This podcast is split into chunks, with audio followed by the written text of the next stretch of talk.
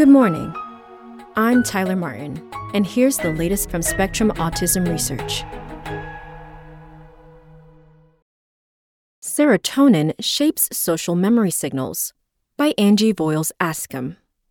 Activating serotonin receptors in the medial septum, a region along the brain's midline, reverses social memory deficits in a mouse model of autism, according to new research.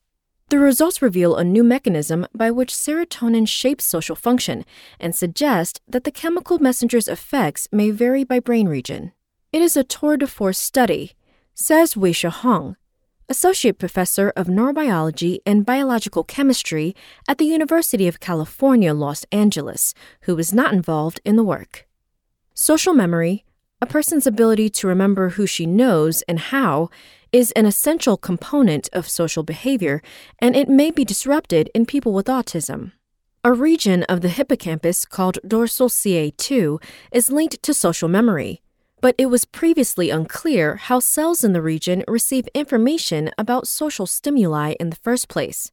The new research traces the source to the medial septum, which relays nerve signals to the hippocampus and identifies serotonin as a modulator of those signals.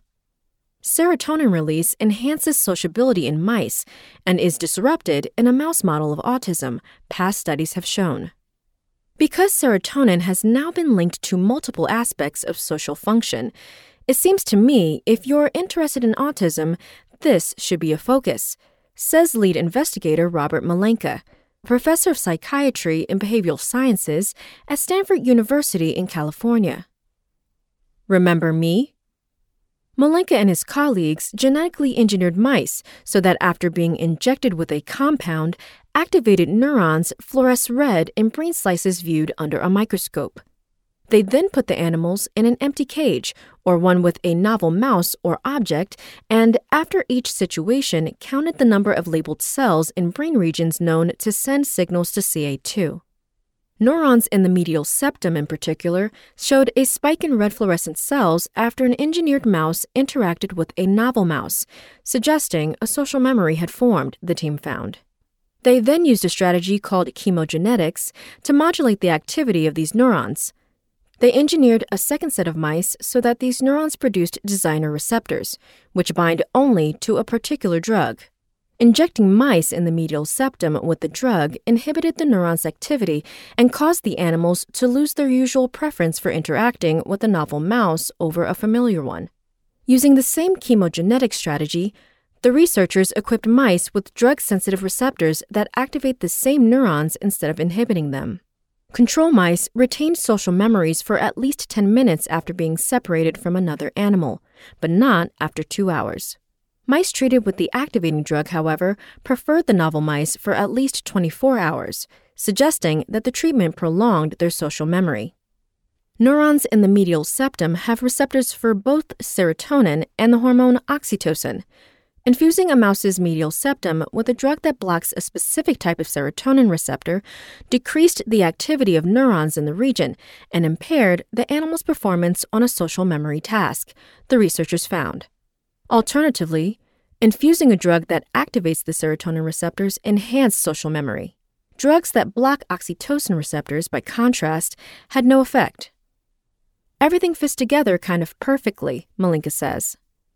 The team then infused the serotonin activator, called CP93129, into the medial septum of mice engineered to lack copies of the genes encoding NLGN1, 2, and 3, which have been implicated in autism. The treatment improved the animal's social memory, but had no effect on their sociability or object memory deficits, the team found. The findings were published this month in Nature. Collateral conclusions. Some researchers are unconvinced that the newly identified circuit has direct ties to autism. The lack of effects of the serotonergic manipulations of the medial septum on baseline sociability would appear to lessen the relevance of the medial septum dorsal CA2 pathway to autism, says George Anderson, a senior research scientist in child psychiatry at Yale University. A major collateral conclusion of the study is that the role of serotonin in social behavior and in other behaviors relevant to the autism realm is very complex. Malenka and his colleagues agree that the work paints a more complicated picture of serotonin's role in the brain. For example, previous research from the group showed that the release of serotonin into a different brain region, the nucleus accumbens, can enhance a mouse's social motivation. It goes to show that there isn't any one conclusion about what serotonin does, says study investigator Xiaoting Wu, a postdoctoral researcher in Malenka's lab. Instead, the neurotransmitter seems to be very much coupled to the brain region it gets released into, she says. It can have implications not only for the social motivational deficits, but also for social memory deficits when the serotonin system is dysregulated. Moving forward, the team plans to measure gene expression levels in the medial septal neurons that project to CA2 as an unbiased way to identify other neuromodulators that may influence social behavior. That's all for today. Check back on Wednesday for more content from Spectrum Autism Research or go to spectrumnews.org.